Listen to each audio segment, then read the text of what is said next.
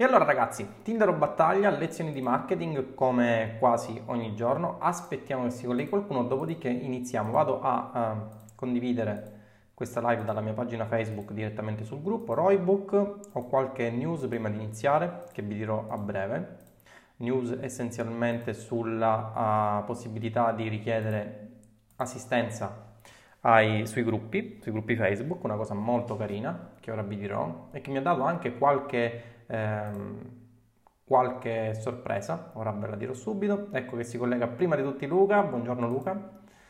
Aspettiamo che vi colleghiate, vado a, div- a condividere la diretta sul gruppo, dopodiché iniziamo e parliamo di un paio di cose. Ok, e allora ragazzi, come va? Come va? Che si dice? Come stiamo? Io sono tornato ora dalla palestra, ho visto qualche piccola novità nel mio account Facebook che ora eh, vi dirò. Buongiorno, buongiorno Luca. Ehm, qualche novità che ora vi dirò, soprattutto per quanto riguarda i gruppi, prima di iniziare con l'argomento di oggi che è appunto quello del copywriting persuasivo, come cercare di vendere con le parole, con la sola forza delle parole. Una cosa davvero, davvero meravigliosa. E allora ragazzi, aspettiamo che vi colleghiate, dopodiché vi do qualche notizia che riguarda soprattutto i gruppi. È una notizia che ho dato sui, sul gruppo Roybook un paio di giorni fa, ora la vado a riguardare perché non me la ricordo. Si parlava essenzialmente di eh, assistenza sui gruppi. Non so se avete visto. Buongiorno Marco, come va? Buongiorno Nicola nel frattempo. Eh, ragazzi, si parlava mh, di eh, assistenza sui gruppi. Se eh, siete all'interno del gruppo Roybook, se non ci siete, vi invito ad entrarci ehm, ho mostrato questa novità, diciamo così, in anteprima, buongiorno Samantha, eh, questa novità in anteprima eh, dell'assistenza su Facebook, ok?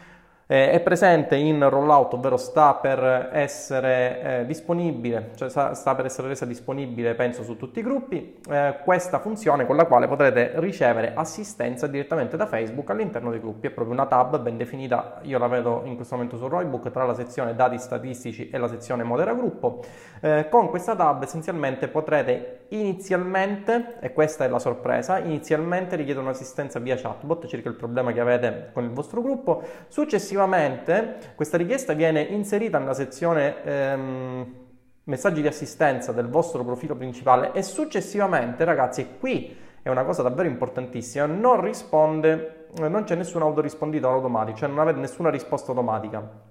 Essenzialmente vi risponde direttamente un addetto di un nuovo team, che ora vi dico come si chiama questo team perché mi hanno risposto stamattina, eh, si chiama il nuovo team Facebook Groups Admin Support Analyst. Okay? Un, presumo sia nuova, un nuovo team che fa parte di Facebook che ha il compito di risolvere le problematiche inerenti ai gruppi Facebook. Per cui cosa davvero, davvero interessante, ragazzi, perché non si parla di messaggi automatizzati.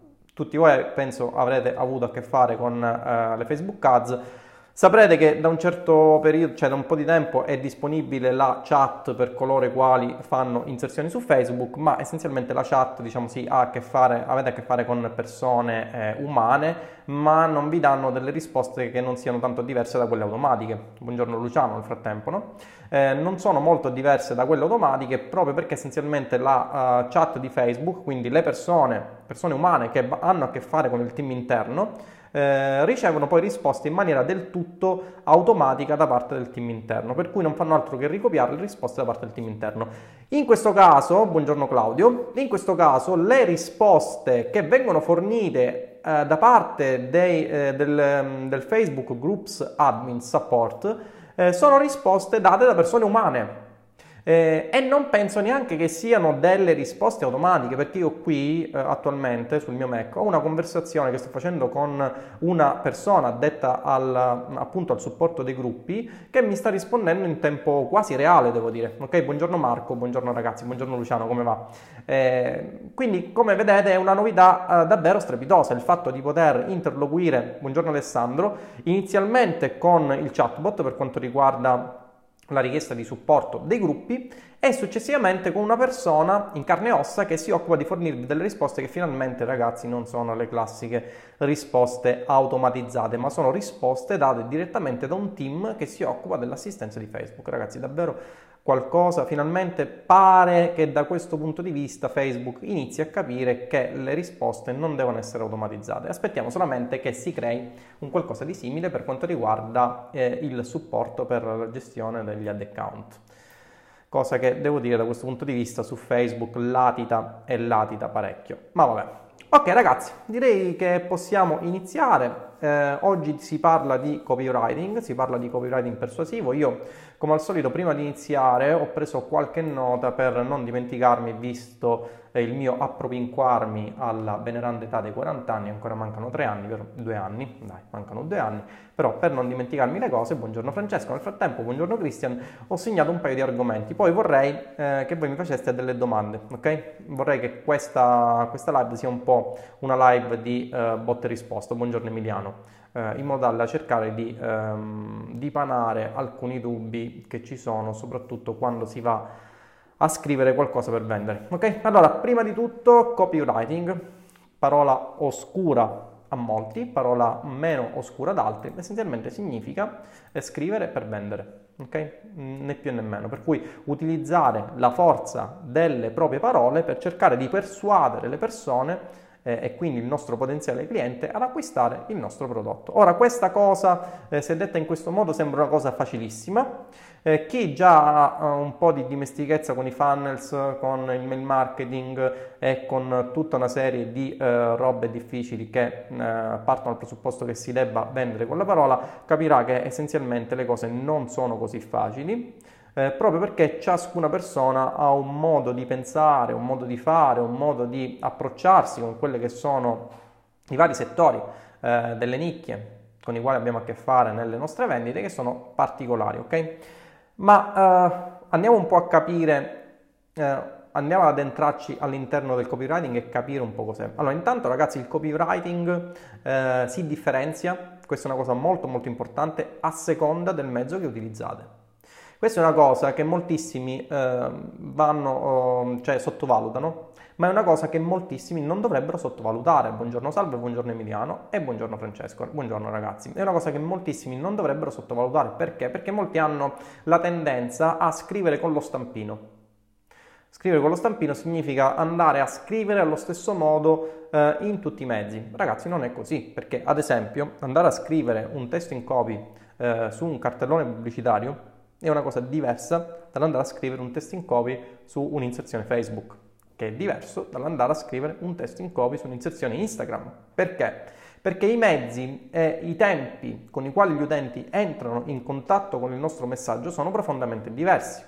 Nel caso del cartellone pubblicitario eh, 3x3 messo nella curva, ne ho parlato nella precedente live, dovrete utilizzare un copy eh, che ehm, attiri l'attenzione molto spesso tra l'altro il copy si abbina a delle immagini che sono delle immagini che vi fanno andare dritti piuttosto che eh, andare eh, in curva, dritti, cioè piuttosto che girare nella curva vi fanno andare dritti perché mettono la classica donna, soprattutto non so se lo sapete, cioè non so se l'avete visto, no? Nei classici cartelloni 3x2 in curva non trovate mai eh, un'inserzione, non lo so, che riguarda un profumo, cioè potreste trovarlo, ma trovate sempre la donna scoperta, ok? Eh, in modo tale che vi facciano andare dritti piuttosto che eh, in curva. Vabbè, ma questi sono episodi, diciamo, legati al marketing nostrano. Vabbè ragazzi, dico avete capito che eh, il copy si differenzia a seconda delle fonti di traffico.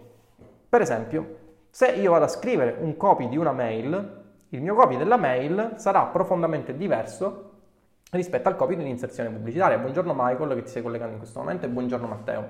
Perché è diverso? Perché mentre sull'inserzione, su, tra l'altro è diverso anche per un altro motivo che ora vi, vi spiegherò, mm, man mano mi vengono in mente degli argomenti e ve li vado ad elencare. Il copy di una mail deve essere profondamente diverso dal copy di un'inserzione proprio perché eh, un'inserzione su Facebook è un qualcosa che passa molto velocemente sull'utente e avete bisogno di acchiappare l'attenzione dell'utente proprio nel momento in cui sta scrollando eh, il suo newsfeed ok? Che è una cosa totalmente diversa dal copy di una mail. Tra l'altro, eh, in una scorsa live vi ho anche parlato di temperatura del pubblico, io oggi ne vorrei anche andare un po' a riparlare. Il copy si differenzia anche a seconda della temperatura del pubblico. Tempo fa in una scorsa live vi dissi che vi avrei detto quali erano le tre temperature del pubblico, poi eh, nel live ho scordato di dirmelo, qualcuno me l'ha chiesto in privato per cui ve lo vado a dire.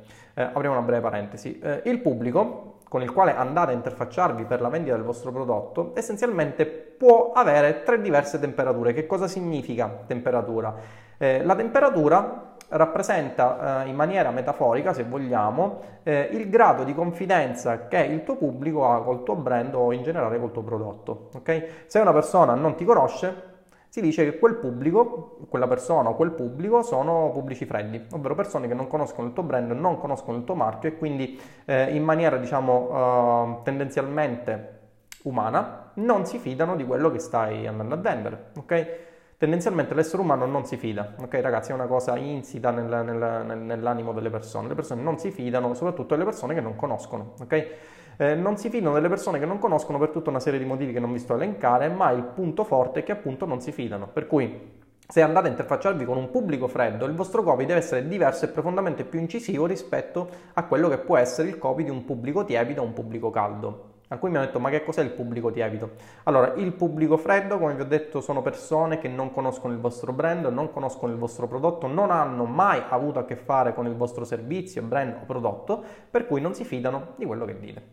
Il eh, traffico caldo poi vedremo il traffico, eh, il traffico tiepido. Il traffico caldo è, for- è, un insieme di persone che essenzialmente hanno già avuto a che fare in maniera um, molto costante con il vostro brand, il vostro prodotto, con i vostri servizi, con la vostra persona, vi conoscono e quindi eh, apparite loro come quasi un amico, una persona alla quale confidarsi è una persona della quale si fidano. Vedete che nel processo che parte dal traffico freddo al traffico caldo, l'elemento essenziale appunto è la fiducia. Andare a conquistare la fiducia eh, delle persone con le quali andiamo a, a colloquiare o metaforicamente ovviamente attraverso il nostro copy, è un elemento essenziale, fiducia che si acquisisce attraverso la consapevolezza che noi forniamo con il nostro copy della nostra autorevolezza in quella nicchia di settore. Ok ragazzi, quindi l'elemento essenziale per andare a conquistare, buongiorno Federica buongiorno Radu, eh, la, um, la fiducia dell'utente, che è il nostro scopo, è quello di andare a utilizzare copy diversi in funzione della temperatura del pubblico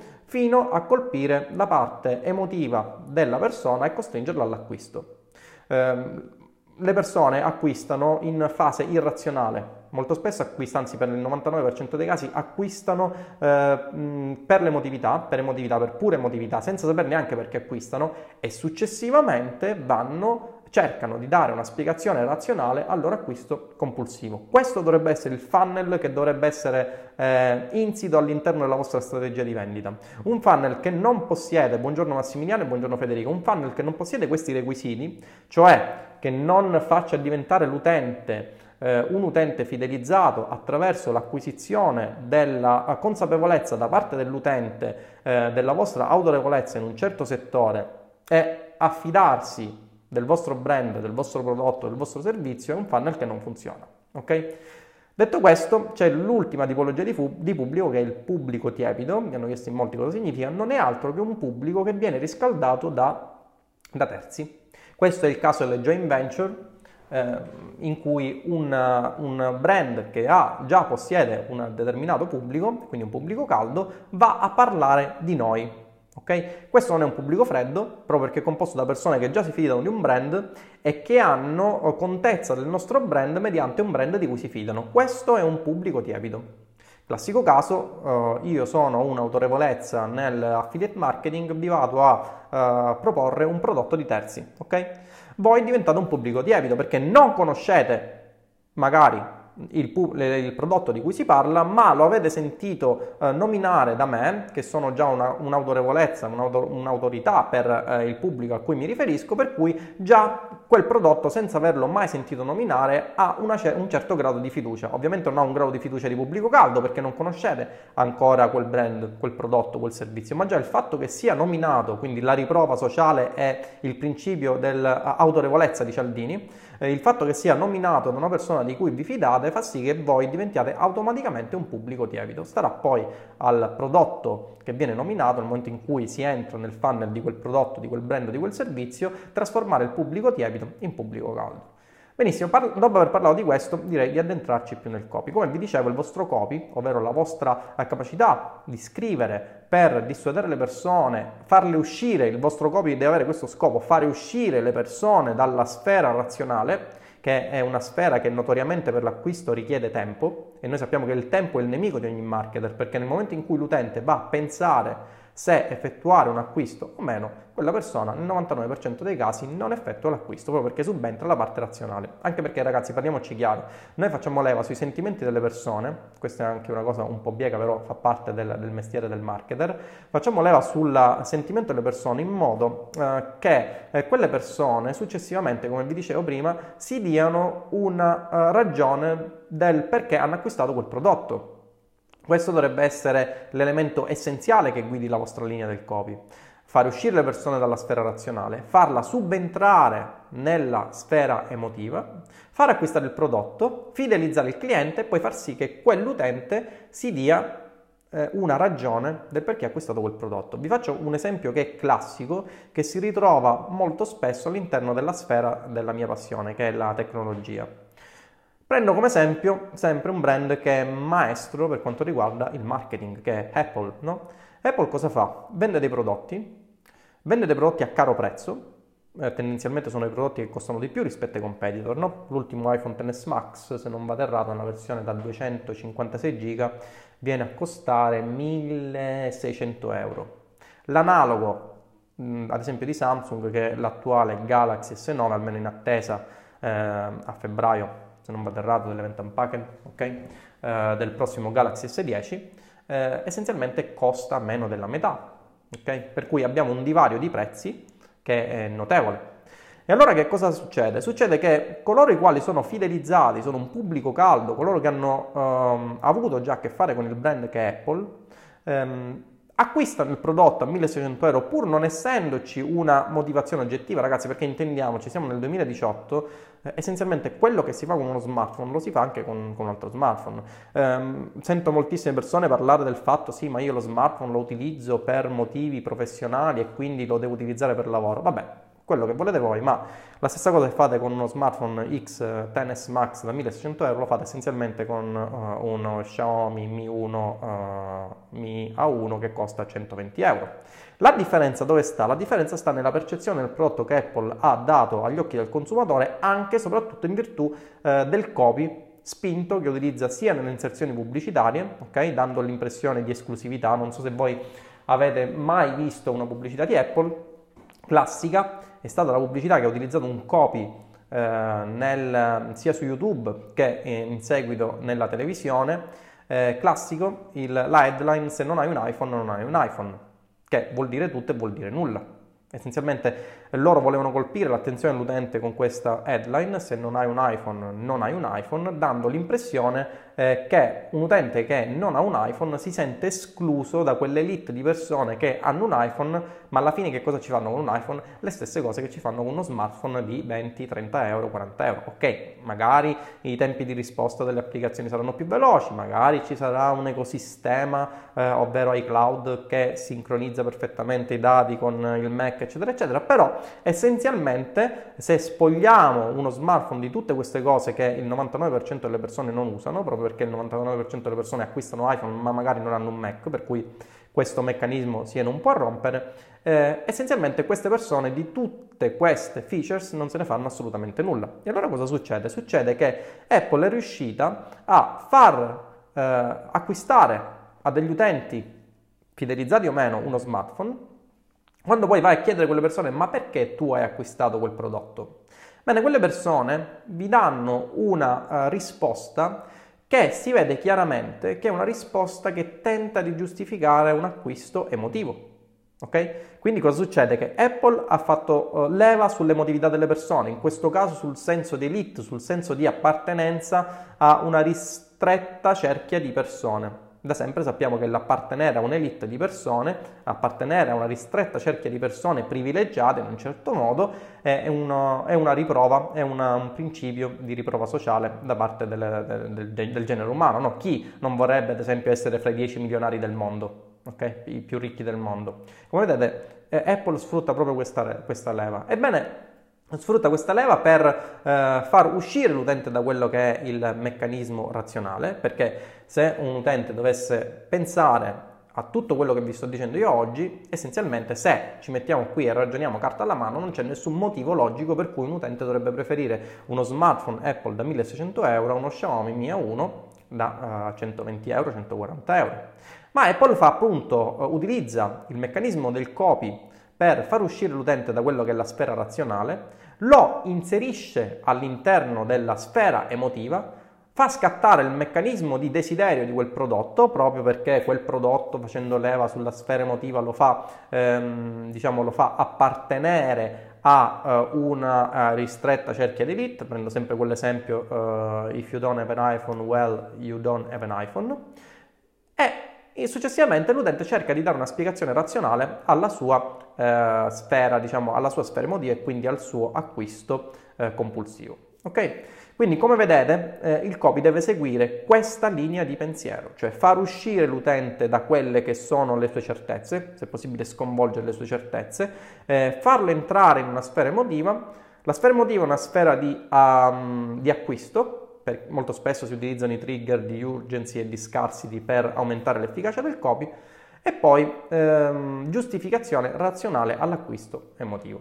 Allora, come si scrive un pezzo in copy? Dopo aver capito questa cosa, abbiamo visto che un pezzo in copy si scrive nelle maniere più disparate, nel senso che varia in funzione del mezzo eh, che noi andiamo a utilizzare per proporre il nostro messaggio. Su Facebook, nel momento in cui andiamo a realizzare un pezzo in copy eh, di un'inserzione, non utilizzeremo mai la stessa, diciamo, la stessa forma che utilizzeremo un, in una mail, proprio perché in una mail abbiamo più tempo per far eh, capire alla persona i vantaggi del nostro prodotto, mentre su, su, su Facebook Ads eh, abbiamo un tempo molto più ristretto.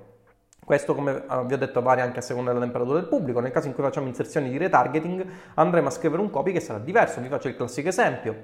Io devo vendere il mio corso Roybook M, ok?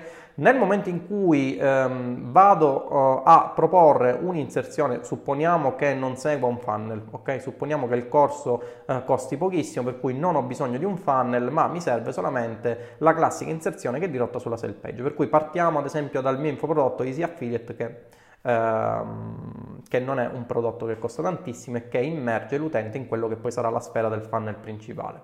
Eh, nel momento in cui vado a proporre questo prodotto, a un pubblico freddo, dirò intanto il nome del prodotto, Dirò come prima cosa non il nome del prodotto, ma sulla mia inserzione vado subito a specificare qual è il problema che ha quella persona e la soluzione che il mio prodotto subito dà a quella persona, nominando il quel prodotto. Nel momento in cui io nomino quel prodotto, eh, il pubblico già eh, si trasforma da pubblico freddo a pubblico quasi caldo, perché inizia ad avere contezza di quello che è il mio brand, la mia pagina, Tindaro Battaglia, inizia ad avere contezza di quello che è il prodotto che io vendo, quindi ehm, Easy Affiliate, e inizia ad avere contezza di tutta una serie di meccanismi nei quali si andrà a inserire dire eh, acquistando o meno il prodotto. Ok? Nel momento in cui vado a fare un'inserzione di retargeting, tutto questo meccanismo deve essere ricostruito. Perché deve essere ricostruito? Eh, perché l'utente già conosce la mia pagina, già conosce l'infoprodotto, per cui è inutile andare a riscrivere eh, il, la soluzione che è il mio prodotto dall'utente, è inutile andare a nominare anche solo il prodotto proprio perché eh, l'utente già ha avuto contezza, ha avuto, mh, mm, diciamo, um, conosce quello che è il mio brand, conosce quello che è il mio prodotto, per cui è inutile andare a ripetere tutta questa cosa. Andrà a utilizzare un copy più spinto. Quindi ad esempio facendo leva su elementi di scarsi, di urgency, ma è inutile che vada a ridire che è un infoprodotto che ti guida all'interno. No, quello lo facciamo all'interno dell'inserzione principale. Quindi come vedete eh, il vostro copy non varia solo in funzione del mezzo che andate ad utilizzare, ma varia anche in funzione dei tempi eh, e della uh, temperatura del vostro pubblico. E allora un copy che cosa deve fare per colpire? Un copy ha eh, dei principi che ritengo siano fondamentali. Poi ovviamente, come sapete, il copywriting è una scienza. Ah, tra l'altro ehm, ho anche scritto una, una, un pezzo eh, per quanto riguarda il copywriting in funzione delle, delle, fonti di traffico, poi è un pezzo che comparirà nel nuovo libro di Marcello Marchese, che eh, oltre a essere eh, un mio amico è anche uno dei più bravi copywriter che io conosca. Ok, quindi chiusa parentesi. Eh, un copy comunque deve avere, deve avere, dei principi fondamentali. Il primo già l'abbiamo detto, quale deve essere? Quello di colpire la sfera emotiva. Quindi far uscire l'utente da quella che è la sfera razionale, farlo subentrare all'interno della sfera emotiva, farlo immergere all'interno della sfera emotiva in modo da spingere l'acquisto. Il secondo punto, e qui è un punto che moltissime persone, anche molti copywriter esperti, eh, vi dicono, ma vi dicono secondo me in maniera sbagliata, ok? È quello di entrare in empatia con l'utente. Ora tantissimi vi dicono ok, quando andate a scrivere un pezzo di copy cercate di entrare in empatia con l'utente. Perché entrare in empatia con l'utente? Perché l'empatia è uno dei principi eh, di Cialdini con i quali facciamo sì che, l'utente, che all'utente noi stiamo simpatico. Tendenzialmente eh, se una persona ha avuto una stessa esperienza con un'altra persona, quelle due persone sono attratte l'un l'altra.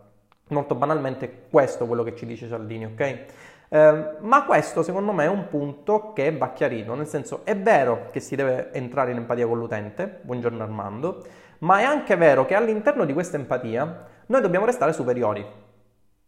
Che cosa significa superiori? Significa che molti copywriter eh, tendono a mh, fornire la loro esperienza all'interno dei pezzi di copy. Facciamo un esempio, in questo modo eh, mi capite meglio.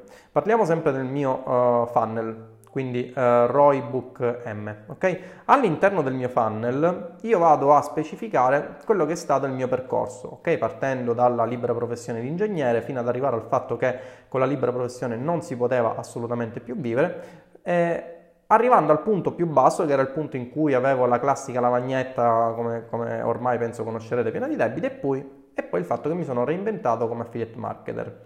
All'interno di questa narrazione, se voi ci fate caso, eh, io mi rivolgo a persone che magari hanno perso il lavoro, mi rivolgo a persone che non sono contente della propria esperienza lavorativa, persone che non sono contente di eh, come stanno andando le loro cose, ma Contemporaneamente io resto superiore, nel senso rispetto a quelle persone alle quali mi rivolgo faccio capire che io mi sono dato una mossa, che questo è l'elemento differenziante rispetto a coloro i quali mi leggono, molto probabilmente. Ovviamente non posso conoscere eh, diciamo tutto il target di persone a cui mi riferisco, ma questo è il funnel a cui io indirizzo eh, il mio infoprodotto persone che nella loro vita non sono contente di come sta andando la loro attività lavorativa, persone che magari sono impiegati pubblici e si sono rotte le palle di avere a che fare col timbrare il tesserino e magari non avere eh, una soddisfazione economica da questo punto di vista che sia superiore a quella del classico mh, mm, stipendio pubblico, ok?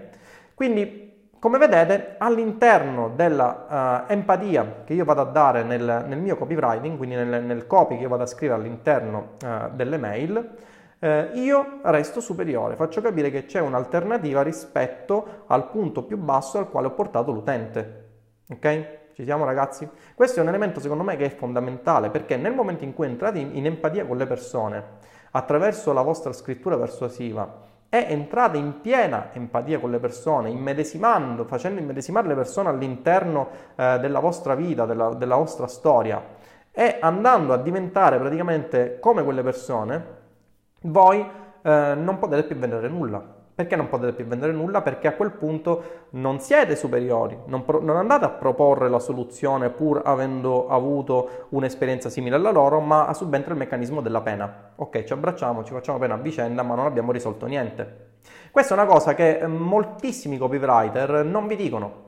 Loro vi dicono dovete entrare in empatia col vostro target. È vero che dovete entrare in empatia col vostro target, ma contemporaneamente dovete sempre restare superiori. Ricordatevi che voi state, il vostro scopo non è quello di eh, abbracciarvi insieme e piangere, il vostro scopo è quello di vendere un prodotto o un infoprodotto o un servizio, quello che volete. Per cui dovete restare superiori in modo tale che eh, potete poi andare a colpire la sfera, la sfera emotiva e mm, essenzialmente andrà a vendere il vostro prodotto. Nel momento in cui voi invece non restate superiori, non avete un gradino più in alto, non siete i guru di quel prodotto, di quella sfera, di quella nicchia, non fate sentire al vostro utente che voi siete dei guru, ma vi abbassate eh, al target a cui vi riferite in maniera totalmente piatta e allora in quel momento non riuscite a vendere nulla, perché eh, essenzialmente farete pena a quella persona, così come si fa pena a quella persona se siete stati bravi a, a utilizzare il vostro copy. Anche qui mi dispiace, però ragazzi bisogna far leva sui sentimenti delle persone.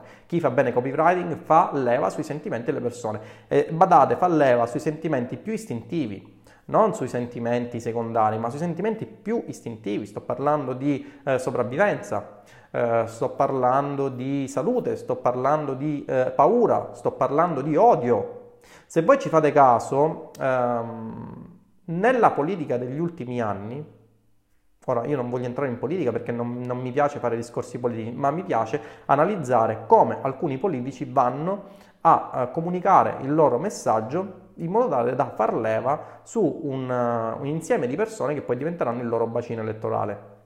Moltissime persone, moltissimi politici, eh, non moltissimi, ma mh, mm, una gran parte dei politici, cercano di sviare i problemi eh, di una nazione facendo leva sul meccanismo della paura e dell'odio, ok?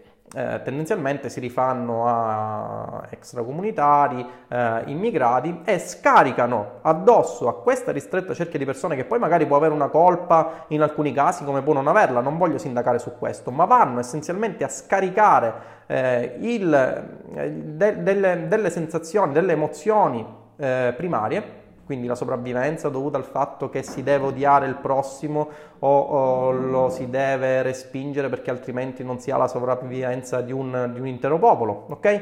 Fanno leva su questi sentimenti e il loro copy è permeato di questa leva sui sentimenti altrui per sviare l'attenzione dal fatto che magari quei politici sono incapaci e non riescono a risolvere i problemi di un paese, molto banalmente. Ma Dico questo indipendentemente da um, partito di destra, partito di sinistra, vorrei solamente analizzare la situazione dal punto di vista diciamo, del marketing e della comunicazione. Okay? Questa è una cosa che si ha costantemente in quasi tutti i partiti politici. Okay? Fanno leva su sentimenti primari, come si dice per coloro i quali non sono addetti ai lavori, fanno leva sulla pancia delle persone per cercare di sviare i problemi veri che magari sta affrontando diciamo, eh, per colpa o meno di quel determinato governo in quell'attuale periodo storico, sviare appunto l'attenzione dell'elettorato, del possibile elettorato, da quelli che sono i problemi del paese e cercare di scaricare l'emotività delle persone su, eh, alcuni, mh, mm, su, alcune sfere emotive che fanno parte delle sfere primarie del, del genere umano, appunto per eh, far sì che quelle persone non pensino ai problemi che sono in quel momento. Okay? Questa è una leva che utilizzano tantissimi, tantissimi politici. Okay?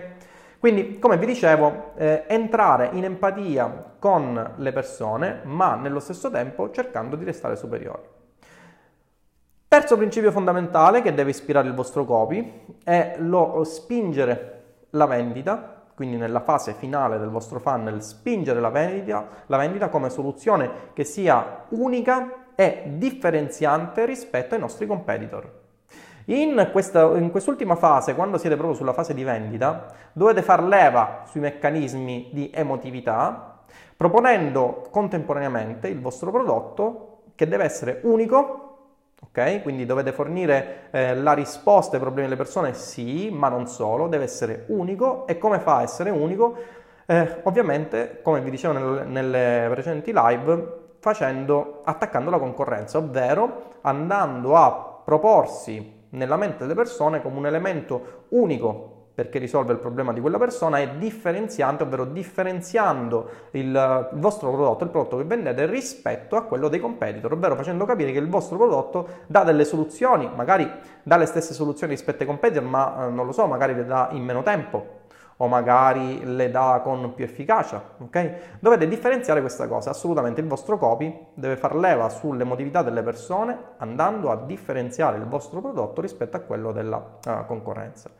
Ora, detto questo, eh, vi, do- vi vorrei dare qualche regola, nel frattempo ogni tanto io parlo troppo velocemente, non riesco a capire cioè, non, non, vedo che ci sono delle domande. Quindi sfruttare anche gli angles. Sì, Claudio, questa cosa degli angles, uh, sì, può, può, essere sfruttata. Sì, va sfruttata. Essenzialmente va sfruttata. Quindi se avete un angolo di attacco, uh, cercate di utilizzarlo. Ovviamente non potete sapere prima qual è l'angolo di attacco migliore per cui andate a, a, effettuare dei test per capire quale sia l'angolo migliore. A proposito, um, a proposito, di test, mi ripropongo di farvi una live, casomai me lo ricordate voi, eh, nella quale vi parlerò di test, vi parlerò di qualche strumento carino che utilizzo per fare test, ok? Sì, essenzialmente sfruttare gli angoli è una buona uh, strategia, ok? Vediamo se c'è qualche domanda nel frattempo. Buongiorno, non c'è nessuna domanda. Ok ragazzi, termina, terminiamo quasi questa live perché siamo a 35 con delle regole. Prima regola, nel copy devi essere te stesso. Ragazzi, il copy è una cosa intima. Nel momento in cui andate a scrivere una mail o andate a scrivere la vostra esperienza, dovete assolutamente essere voi stessi, perché se non siete voi stessi, questa cosa viene percepita assolutamente dalle persone che vi leggono e fate la figura degli ipocriti. E diventare degli ipocriti è un, di, è un sentimento assolutamente negativo che devia le persone dalla vendita. Quindi nel caso in cui voi vogliate vendere un servizio, nel caso in cui voi vogliate vendere un prodotto, se vi distaccate da quella che è la vostra personalità e cercate di copiare qualcun altro, non ci farete bella figura proprio perché le persone eh, inizialmente, come dicevo, sono diffidenti, per cui hanno un meccanismo di protezione eh, che fa parte della, della, loro personalità. Quindi nel momento in cui vanno a leggere un copy, capiscono subito se voi siete delle persone o vi atteggiate a essere un'altra tipologia di persona. Nel momento in cui eh, si fanno la loro opinione, che magari non è detto che eh, sia la verità, ma è la loro opinione e perce- vi percepiscono una persona ipocrita, il meccanismo si stoppa, per cui le persone escono dal vostro funnel o peggio ancora parlano male di voi. Okay? Poi il parlare bene o male potrebbe anche essere un qualcosa sulla quale discutere, magari eh, ricordatemelo sempre, segnatemelo e facciamo una live a proposito. Eh, nel vostro copy utilizzate periodi corti. Buongiorno Cristian nel frattempo. Utilizzate periodi corti perché? Perché come è stato detto, eh, siamo nel 2018, l'essere umano è un analfabeta funzionale, non riesce a tenere un'attenzione costante all'interno eh, di una stessa lettura, per cui nel momento in cui utilizzate quello che è il classico muro di parole, che cos'è il muro di parole? È praticamente un rettangolo, se nel caso in cui fate una mail è un rettangolo senza, senza andare a capo, senza nulla, eh, l'utente si ritrova quella cosa, pensa già che è impossibile leggerla ed esce. Questa cosa si vede soprattutto su Facebook, nel momento in cui andate a fare un post su Facebook e fate un post a muro di parole, vedrete che avrete un engagement bassissimo, perché le persone si scoraggiano vedendo quella cosa ed escono subito. Eh, seconda cosa, utilizzate una linea di copy spezzata. Che cos'è la linea di copia? È la linea della narrazione. Moltissimi copywriter utilizzano una narrazione che pressoché è piatta, cioè eh, non fanno altro che fornire il loro messaggio ma in maniera non comunicativa. Che significa questo? Dandosi delle emozioni, ma che sono delle emozioni in maniera sempre costante. No, il vostro copy deve essere una linea spezzata, nel senso che dovete partire da, una, da un punto, dovete far salire l'utente magari nella parte più alta facendo capire che c'è la soluzione al suo problema, poi scendere subito uh, magari dicendo che quella soluzione che avete dato voi l'avete provata e non ha funzionato, magari la soluzione dei competitor, no? Eh, e quindi farlo scendere nel punto più basso, cioè deve avere dei punti che nello schema della letteratura, se non vado errato è lo schema di Greimas, viene detto come punto di Spannung. Spannung è un'espressione tedesca eh, che significa, se non vado errato, ehm, non me lo ricordo, comunque significa punto eh, in cui essenzialmente dovete andare a catturare l'attenzione, punto di massima tensione, ok, ora me lo ricordo, punto di massima tensione. Quindi dovete andare a, dovete eh, cercare col vostro copy di dare dei punti di Spannung, non un solo punto di Spannung, se possibile dovete andare eh, a fornire dei punti positivi e negativi di Spannung e poi il punto più alto e il punto più basso che deve coincidere col punto di vendita, ok? Quindi utilizzare una linea di copy che non sia una linea retta ma una linea spezzata. Eh, utilizzare delle storie, che siano il più possibile storie personali, in modo da far entrare l'utente in empatia con voi, restando sempre superiori come vi dicevo prima, e evitare, ragazzi, evitate stereotipi. Eh, ehm, evitate assolutamente stereotipi proprio per il meccanismo che vi dicevo prima, le persone lo capiscono e si seccano, quindi evitate nel vostro copy, eh, che vi posso dire, azienda leader nel settore, cioè tutti quanti sono leader nel settore, se voi andate a controllare il sito web di un'azienda che vi fornisce servizi, la prima cosa, chi siamo? Azienda leader nel settore, ragazzi questa cosa non funziona proprio perché eh, fa ricadere l'utente all'interno del meccanismo del copy è costante, ha già sentito queste cose da altre persone, per cui abbandona e non acquista. Quindi questi erano i principi fondamentali che vi voglio dire con la live di oggi. Ok? Marco, un esempio di copy per far percepire unicità e differenziazione. Entra all'interno del funnel di Roybook M e ti segui il mio funnel di email e vedrai che quello è un chiaro esempio di unicità e differenziazione. Cosa ne pensi di articoli per blog da 4-5 mila parole per ottimizzare lato SEO? Troppo lunghi? Allora, non lo so, nel senso che non lo sa nessuno. Se tutti quanti sapessimo qual è la lunghezza dell'articolo necessaria per ottimizzarlo al lato SEO, porremmo tutti i nostri articoli in prima pagina su Google e sbancheremo e diventeremo milionari. Nessuno sa gli algoritmi di Google, per cui eh, ti faccio un esempio, no? Non per forza un articolo deve essere da 4-5 mila parole. Ti faccio un esempio, un esempio proprio banale ma che ti fa capire la cosa. Se io cerco su Google con la keyword ora esatta, ok? Anzi lo faccio ora, vediamo se se funziona anche oggi, quindi ora esatta. In SERP Nella sezione ora esatta mi compare in prima pagina portale.it che ha al suo interno Seguente, il seguente articolo. Alle 3 di domenica 28 ottobre dovevi spostare indietro l'orologio di un'ora. Le 3 sono diventate le 2. Questo significa che si dorme un'ora in più. Differenzia tra l'ora di portale.it e l'ora del tuo PC. Ragazzi, questo è l'articolo. Non sono 4-5 mila parole, ma sono delle parole che secondo Google fanno, danno una soluzione immediata a quello che è il problema di quella persona. Quindi dipende dalla nicchia, dipende dal settore. Se io parlo di ora esatta, non mi aspetto un articolo di 4-5 mila parole in cui vado a spiegare che cosa sia l'ora esatta. Se ci fai caso, se vai anche tu, aspetta un attimo, sulla, uh, su Google e cerchi appunto ora esatta, aspetta che lo ricerco, non compare neanche Wikipedia. Wikipedia che eh, ovviamente ha un trust altissimo, ma compare oraesattaitalia.com che è un servizio che ti dà ora esatta, compare orologio mondiale, ma non compaiono articoli di 4-5 mila parole. Bisogna vedere qual è l'intento di ricerca dell'utente, ok? Ci siamo Claudio, ok?